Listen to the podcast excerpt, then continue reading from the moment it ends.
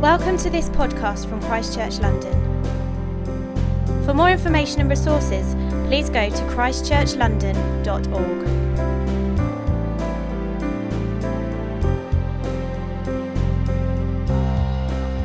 Good bank holiday weekend so far? Great, good. I'm glad to hear it.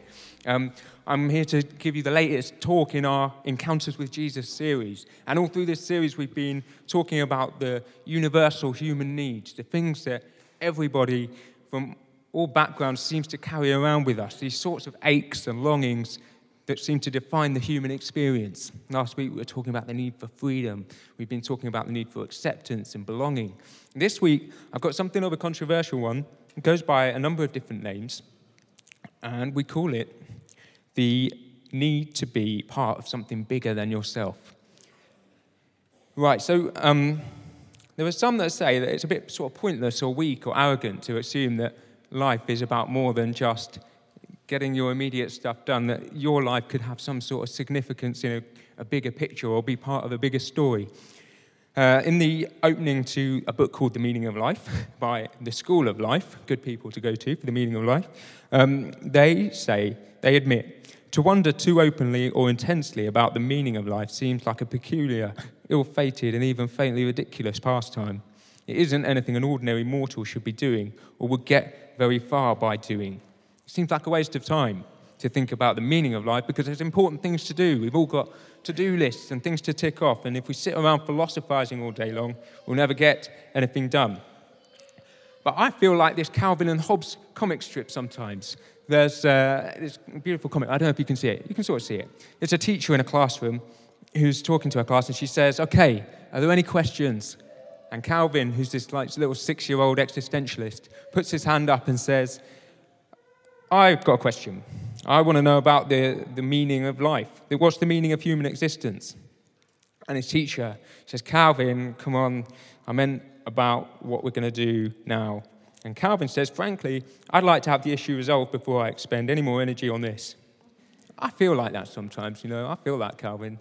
You know, on the central line to work every Monday, I think, you know, maybe I need to be reminded again of the meaning of human existence because this feels, this feels like a pain. And um, the, uh, but this question, it seems to be dismissed too easily, but it seems to follow us around like a stone in our shoe, always expressing itself. I don't know if anyone watched this TV series recently called Search Party. It was about this sort of group of millennial hipsters in Brooklyn. It's a sort of comedy, and they're all sort of stuck in a bit of a malaise with their lives, stuck in dead end jobs and, and boring relationships. And the lead character, Dory, is just finding that her life is turning out to be a bit of a disappointment, and she can't get the job that she wants, and her boyfriend seems to be unappreciative, and uh, life just seems like a, a, continuous cycle of Instagram and brunch. Maybe you know how it feels. And the and she uh, one day everything changes because she hears that one of her friends from university has gone missing. This girl that she sort of knew a bit, and she becomes an amateur detective and all of a sudden, she has this purpose to live for, something to offer. And she goes off on this big adventure trying to find this girl. But as the series goes on, it becomes clear that the girl is just hiding. She's not missing. She's just, she's just had a, a bit of a freak out and gone, gone on holiday. And the girl who's looking for her is really looking for something to do with her time. It's the sort of sense that we have that we all need to validate ourselves by contributing something. We feel like we should have something to offer. The film Fight Club puts it like this We're the middle children of history, man. No purpose or place. We have no great war, no great depression. Our great war is a spiritual war. Our great depression is our lives. We've all been raised on television to believe that one day we'd all be millionaires and movie gods and rock stars, but we won't, and we're slowly learning that fact. Living with a sense of meaning seems like it's all very well and good for the rich and the movie stars and the very clever and the artistic. But what about for us, the, the ordinary people? Do our lives mean anything? I feel that if we have this sense of innate longing for something more than what we seem to be offered, I feel like we've been made to look for it, that God has built this into us to look for Him. One of the beautiful things about Christianity is it tells you that every life is precious, that God has deliberately and purposefully made you and that you have something to offer, that you uh, have something to contribute. I guess the big question is what is it? In 1646, a group of English and Scottish theologians thought they'd crack it once and for all, and so they got together and produced a document called the Westminster Shorter Catechism, as opposed to the longer one, which is too long. It's a long statement of all the things that Christians believe to be true, and it's become very famous for this one statement. It says, The chief end of man is to glorify God and to enjoy Him forever. So I was talking with my friend about this, uh, this talk during the week, uh, and he asked me what I was going to talk about, and I sort of fumbled my way through up to this bit and you know, got to the bit about glorifying God, and that's the, the big sort of reveal. And he said, well, that he had, one of the problems that he has with Christianity and with religion in general is that it seems to stop you from doing anything useful. It teaches you that the purpose of your life is to pray to this God, and then in the meantime, the world is full of problems and pain, and you don't seem to do anything about it because you're sitting in this church praying instead of going out there and, and helping. And I sort of thought about that, and I thought it was an interesting, interesting challenge. I can sort of see his point in a way many of us, if God does want us to just withdraw ourselves and to glorify God means to separate ourselves and sing our songs while everyone else suffers, then that does seem like a waste. But what I think is that we're glorifying God might be bigger than, than we think. And I think today's passage, which Lauren read very beautifully, thank you, um, might shed a little bit of light on it. It's a story of two people who knew Jesus well but responded to him ultimately in different ways. And we're at this meal. It's taking a couple of weeks, it's taking place a couple of weeks after something pretty like cataclysmic has happened. Lazarus, who is one of the guests at the meal, was dead. And uh, his sisters, Mary and Martha, had been trying to get in touch with Jesus to get him to come back before he died to try and cure him from the illness that was uh, killing him. And Jesus didn't make it in time, and Lazarus died. Then Jesus came back after Lazarus was died, after they'd had the funeral, after Lazarus was in the grave, and he, sits, he stands and he uh, cries first and that's where the phrase Jesus wept came from. It's the two, it's just the shortest, shortest little verse in the New Testament. And then he calls Lazarus out of the grave and he comes back to life. Tonight, they're throwing him a party to say thank you. And it's just taking place as a sort of crescendo in the life of Jesus. In a week's time, Jesus will be on the cross. Uh, Judas, who is, we're going to talk about in a minute, will be dead. And the whole of the movement will be just thrown into uh, disarray. At this, so at this party, we've got, we've got Jesus in the guest of honor position. It's at a chief religious leader's house. Everyone is there. Lots of people of uh, power and, and influence are there. Anyone who's, anyone who's come to this party. Mary and Martha are there. Martha is making the food. Mary is sitting with Jesus. And outside the house is this growing crowd a crowd of people who have come to see what all the fuss is about. See this Lazarus who was dead and now is alive, and see this Jesus who apparently did it. Into the middle of all of this, Mary comes with a big jar of perfume, a very expensive thing, and pours it over Jesus' feet and then washes it off with her hair, which is a really like out there thing to do at a party. And Judas there's a, I guess there's an awkward silence at that moment, you know, you'd expect. And then Judas pipes up from the back, well, that was a waste of money. And Jesus' response is surprising. I mean, you think, you look at the facts, and it kind of does seem like a waste of money. That if you were to sell that and give it to the poor, that would be a good thing to do, and that would seem to glorify God more than simply pouring it over his feet. A person who seems to be in the wrong Jesus says is in the right. The same person who seems to be in the right, Jesus seems to think is in the wrong. So it strikes you that what God wants from us, the big question that what God made, made us for, might be different to what we expect. Uh, Francis Spufford's book, Unapologetic, puts it like this God doesn't want your careful virtue, He wants your reckless generosity. I've really fallen in love with this phrase. Um, and so I've put, put, built this whole talk around uh, these two phrases. I've been thinking about reckless generosity, what it is, what it looks like, why God might want it. and how it might just change the world. So, reckless generosity. What's the difference between careful virtue and reckless generosity? Well, one, careful virtue is looking for what it can get. Reckless generosity, reckless generosity is looking for what it can give. So Mary's perfume is really expensive, it's worth a year's wages. In Tower Hamlets, a year's wages, according to the Office of National Statistics in 2015, was £44,947. I mean, that seems unrealistic to me, but Canary Wharf, Canary Wharf. evens it up. But to pour 45 grand's worth of, of perfume all on Jesus' feet just in 10 seconds. And then that's not enough. She gets down on her feet and gets her hair uh, and cleans it off with her hair, dries her feet. I mean, that's not an efficient way to dry feet. That's not an efficient way. You should use a towel, Mary. Use a towel.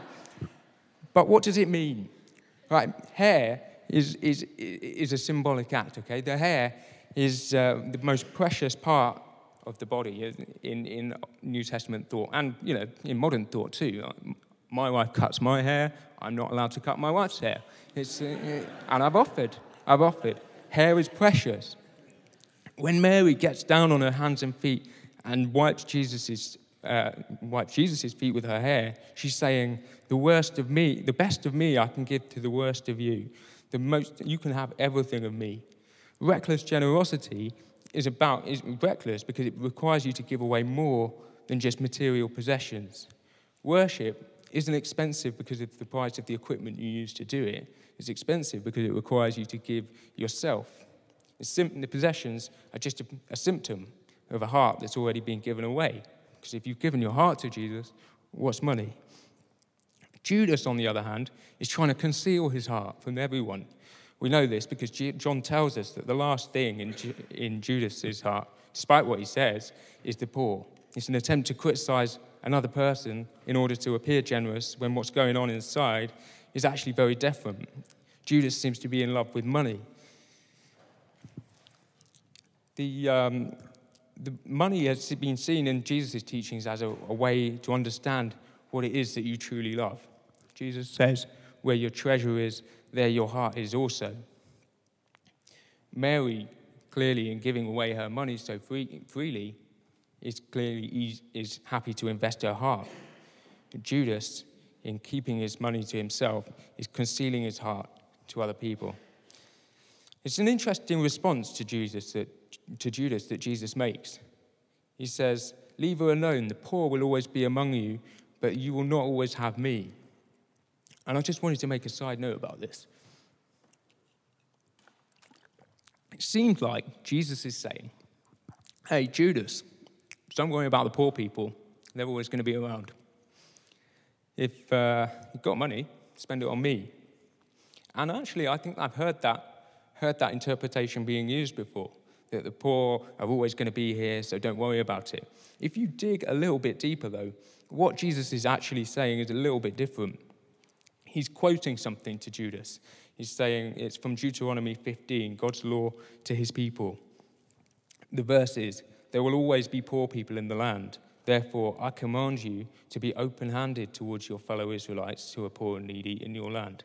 So Deuteronomy is the Old Testament law that God gave to his people. He said, This is what pleases me. And so the implication is that what pleases God is to look after the poor people, look after people who have less than you. So when Jesus is saying this to Judas, he's saying, Listen, I know what you're getting at, but you don't actually care at all about the poor. What we're really talking about here is hypocrisy. Judas is speaking a good game, but when it gets expensive, he keeps his heart hidden. I mean, cost, talking about feeding the poor costs nothing. But reckless generosity leads you to give all that you have.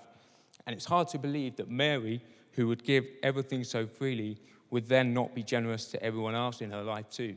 It's not just that one is a selfish act, as Judas says, and one is a, an efficient act, that Mary is being recklessly generous, and Judas shows careful virtue. Number two, it's a response. Reckless generosity is a response to God's kindness. Careful virtue is an attempt to make God respond to us. So, this party, it seems like it was planned that Mary would come and do this, make this offering. It's not just that she was just, it was a crazy party and things got out of hand and she chucked the perfume about. She brought it out. Think about like what witnessing the resurrection of your own brother would do to your understanding of life and death. Your brother was dead. You wrapped him up, you had a funeral, you were, you were mourning for him, and then all of a sudden he's alive and back with you and eating with you. It's crazy. Like, think about that. That's mind blowing. Think about the implications of that as well that Jesus would call someone out of the grave after saying that he is the resurrection, that he is new life. Mary was beginning to understand who Jesus was, the power that he had. And when you think about that, you think that Jesus has power over death. And that's what the invitation, that's what the miracle invites us to believe. What is money to Jesus? Why would you, I mean, what are you going to give him? He's really literally got everything. He made it. Like Romans says, for from him and through him and for him are all things. To him be the glory forever. When you realize that Jesus is God, who makes stars the millions, the millions of times the size of our sun, who creates life, who literally sustains your every breath, what are you going to give him? You can't really do anything. All you can do is respond to him. And when you think that Jesus would come and then, giving, having made all things and had all things made through him, would then come and die on the cross for us and take the sin of the world away on his shoulders. Really, there's no response that is adequate for that. You can't pay it back. And yet, God seems to want our generosity. And in the face of such generosity, how can you not be generous back? The story of Judas should scare us, really because Judas spent so much time with Jesus, saw all the same stuff that Mary did. He was there at Lazarus' resurrection, he was there at the feeding of the 5,000, and yet didn't seem to affect him in the same way. He saw the pouring out of the perfume and thought it was a waste because he could have had the money. And then later, two weeks later, he'll be selling out Jesus for far less. He, could have, he was hoping to get a year's wages, and in the end, he sold him for 30 pieces of silver, which is like less than a thousand pounds.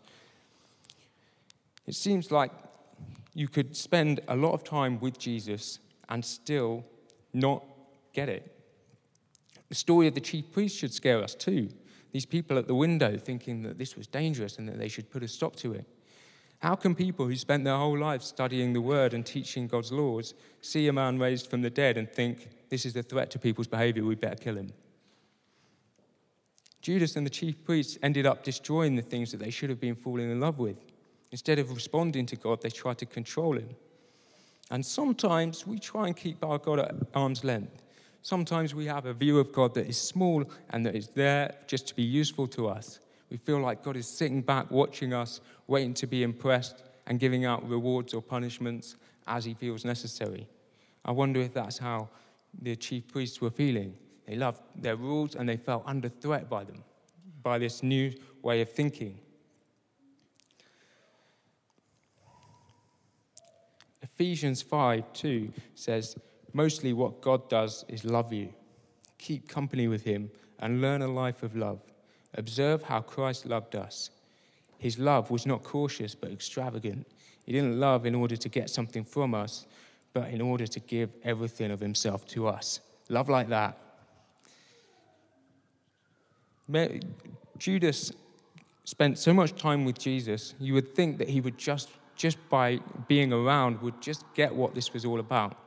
But his heart reveals that he didn't. Mary, on the other hand, responded to God. She didn't do it in a particularly excellent way. There's nothing particularly impressive about it. But she impressed Jesus. The idea that you could impress Jesus is fantastic in the Matthew version of this story, Jesus said, "This is amazing. She's going to be, this is going to be spoken about for the whole of the whole of eternity." Jesus loves it when we pour our hearts out to Him. It's uh, an amazing thing to think that you could impress the, the God of everything. But the things that impress Jesus are not the same, necessarily the same things that impress God. That's another way that this kind of generosity is reckless. This is my third point. Careful virtue lives to impress people, reckless generosity is brave enough not to. Mary has to cross a lot of boundaries to do her act of worship. This might have been planned, but it's still seriously awkward. You notice that Mary comes to the table to do this, to pour this perfume. And as a woman, that's not where she would have been expected to be at that time. That's a social boundary she's crossing. It's a crowd, it's super public, and not all of the people in that crowd are friendly either. Some of them are literally trying to kill the guests. Imagine being Mary in that moment. And she's doing it in front of everyone, there's no hiding. And then it's so intimate too. Not just does she hallow God in this, sort of exalt Jesus in this way, but then to get down and put her head to his feet, that would require you to get so close to his feet. That's a real position of vulnerability. And I guess worship requires us to be a little bit vulnerable sometimes, doesn't it?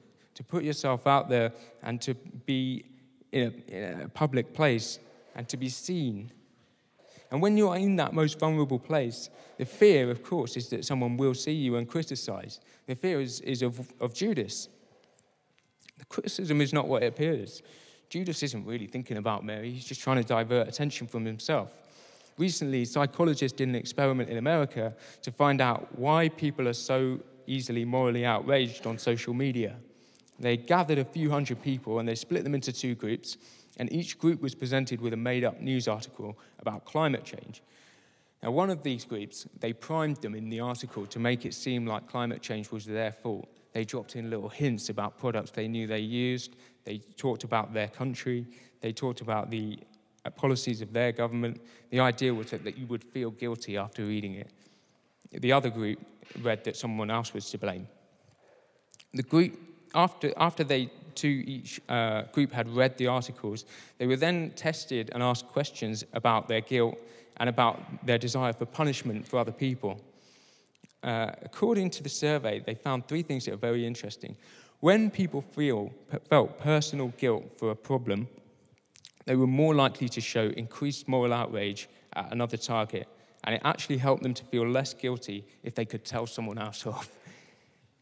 The more guilt we feel, the more desire we have to criticize someone else. And I don't know about you, but when I'm driving, that's definitely true. If I go, if I make a little mistake and I'm feeling a little bad about it, and then someone else makes a mistake, I'll be like, "You, that is dangerous, man." It's not a coincidence that the loudest critical voice in the room at the party was also the person who had the most to feel guilty about. So we need to be careful about our criticism. It can be a dangerous and damaging thing. Where's it coming from? Is it coming from a good place? Is it constructive?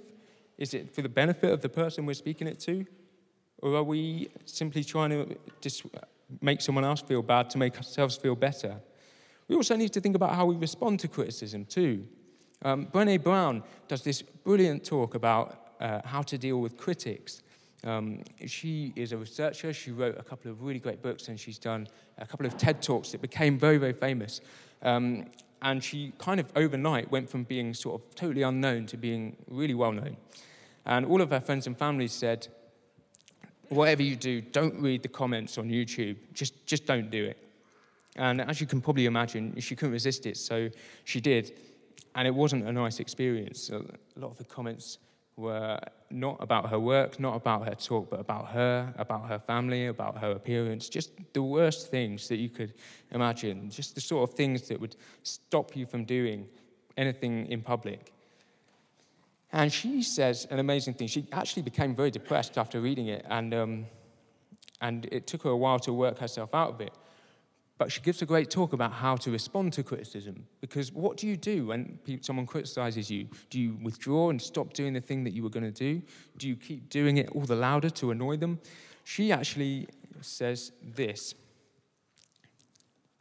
Mm-mm-mm. When we stop caring about what other people think, we lose our capacity for connection but when we become defined by what people think, we lose our willingness to be vulnerable. Here's the thing we don't have a choice whether or not criticism will come our way. It will. But if we, we do have a choice by what we're defined by, Jesus is so quick to defend Mary because he knows how fragile this moment is. It's a beautiful thing that she's doing, and she has to be so brave to do it. Judas really has nothing in the, in the game, but he says it's inappropriate, irrational, incorrect. Jesus says it's amazing, it's overwhelming, it's going to be talked about forever. Problem is, sometimes we're quicker to listen to Judas than we are to listen to Jesus. We worry about what the Judas will say about us, about how wrong we were, about what we do. We sometimes that can hold us back. I wonder if you know the feeling of being worried about what people will say when Jesus has asked you to do something. It's not the kind of performance, Mary's performance, that impressed people. Most people in the room didn't get it.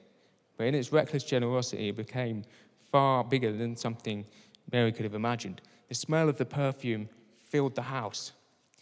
And this is the thing you've got to be, when you really pour your heart out in worship, it becomes, God uses it and exalts it and becomes bigger than you ever could have imagined.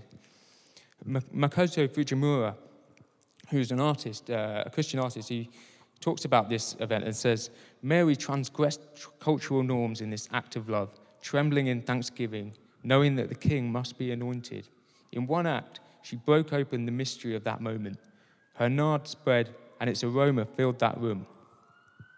Imagine being in that room. There's no avoiding the smell. You're just watching this thing unfold, and as Mary comes forward, this emotional pouring out, suddenly the whole room would be filled with this amazing, overpowering smell. Uh, my fourth point about reckless generosity careful virtue points at itself, but reckless generosity points at God. This, this act that Mary carries out is loaded with symbolism. There's two reasons why people were anointed back in these days. One is the ritual for rulers coming into power. So it was like a coronation. If you poured, if you poured perfume over the head, it was sort of an, an act as uh, you read in, in the Old Testament about King David becoming king. They poured, they poured oil over his head, and he was uh, chosen. It represented that he was chosen by God as king. The other reason is, of course, uh, as some, when someone died, you would cover them in this, in this perfume to stop the body from smelling. Mary, by pouring her perfume over this ordinary looking guy, is, uh, the, the, Bible says that Jesus really had no beauty or majesty to attract us to him, nothing in his appearance that we should desire him. Jesus was an ordinary looking person. As she poured it over him, she declared to, to the, everyone around that he was king. The other thing that she told them is that she began to say that, to prophesy in a way, to say what would be happening in the next week. That as she poured this nard that was used for dead bodies over Jesus, she was speaking about his death, speaking about how it would be used for his, that God was going to kill him. It was sort of a, a double sided message that both he was, uh, that God was king and both go, and going to die. It's kind of an amazing picture, this sort of extravagant pouring out. We're talking about as you, as you pour out this expensive perfume over Jesus and everyone smells it, everyone is brought into contact with the beauty and the extravagance of God. Judas, on the other hand, can't see past the details. The, the chief priest, uh, Judas, just sees a chance to uh, make money. He sees a, a chance for him to steal steal more from the money bag that he loves so much. There's a line from the film Amelie. Says, The fool looks at the finger that points at the sky. Mary is pointing at the sky in this message. She's saying that this is something, this is something earth-shaking, something big, that God is here among us. Judas just ends up looking at the finger, sees the woman, criticizes her, sees nothing of the meaning. And how often do we do the same thing?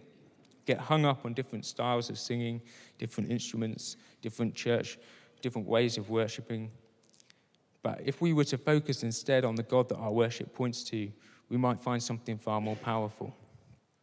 I want to talk about some recklessly generous people.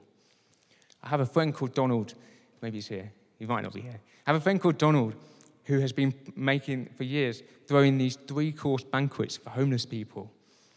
Uh, he get all these people come in, he gathers them in, inv- invites them, and they sit down and they have amazing food, and it's three courses, and people sit down and eat and laugh and share with them, and it's extravagant.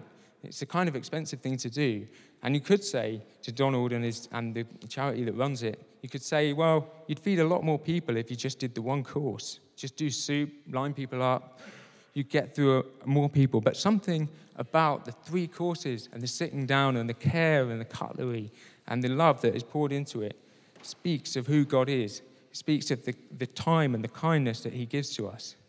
Uh, Makoto Fujimura, who's an artist who I quoted earlier, is an abstract expressionist who paints these enormous paintings using an ancient Japanese technique called Nihonga.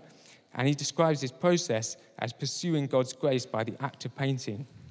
His materials are extravagant. He uses gold and platinum and silver, hand lifted paper and silk, and 100 year old sumi ink, all to express something of the God who is lavish in his grace. Again, you could say to Makoto, well, could you not just do a, a PowerPoint slide or something? Just, just say what you're saying, just write it down on a piece of paper.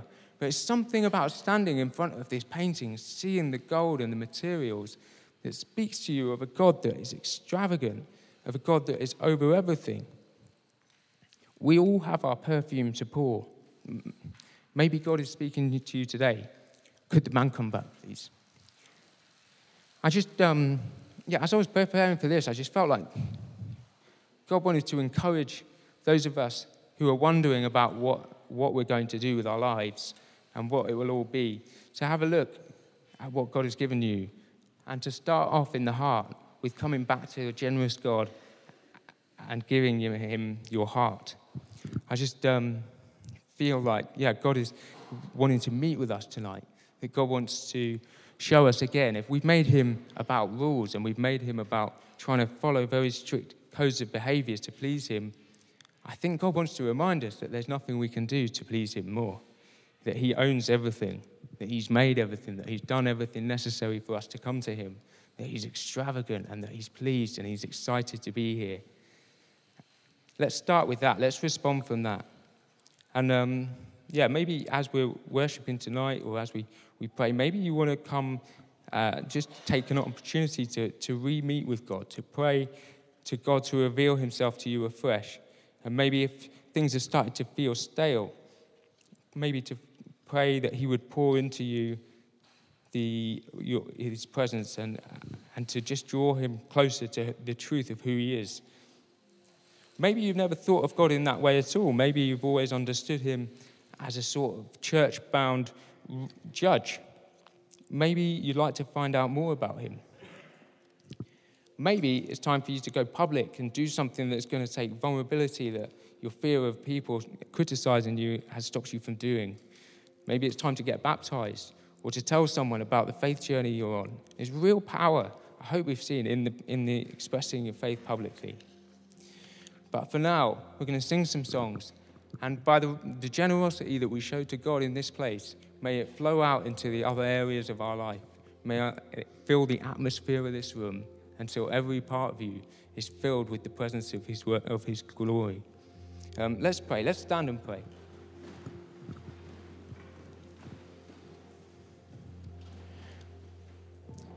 Thank you, Father, that you are here. Thank you that you are so good to us. Thank you that you are sustaining us, that you have made us, that you have a plan for everyone in this room. Yeah, Father, thank you that you are perfect. I just thank you for the extravagance with which you love us. I just pray that right now, as we worship you, that we would find that we are reconnecting with you. I pray that we would understand you in new ways. And Lord, that you would show us what you want us to do. Show us what you want, where you want us to pour out the perfume that you've given us. And I pray that as we worship you here tonight, it would change the atmosphere of this place. Amen.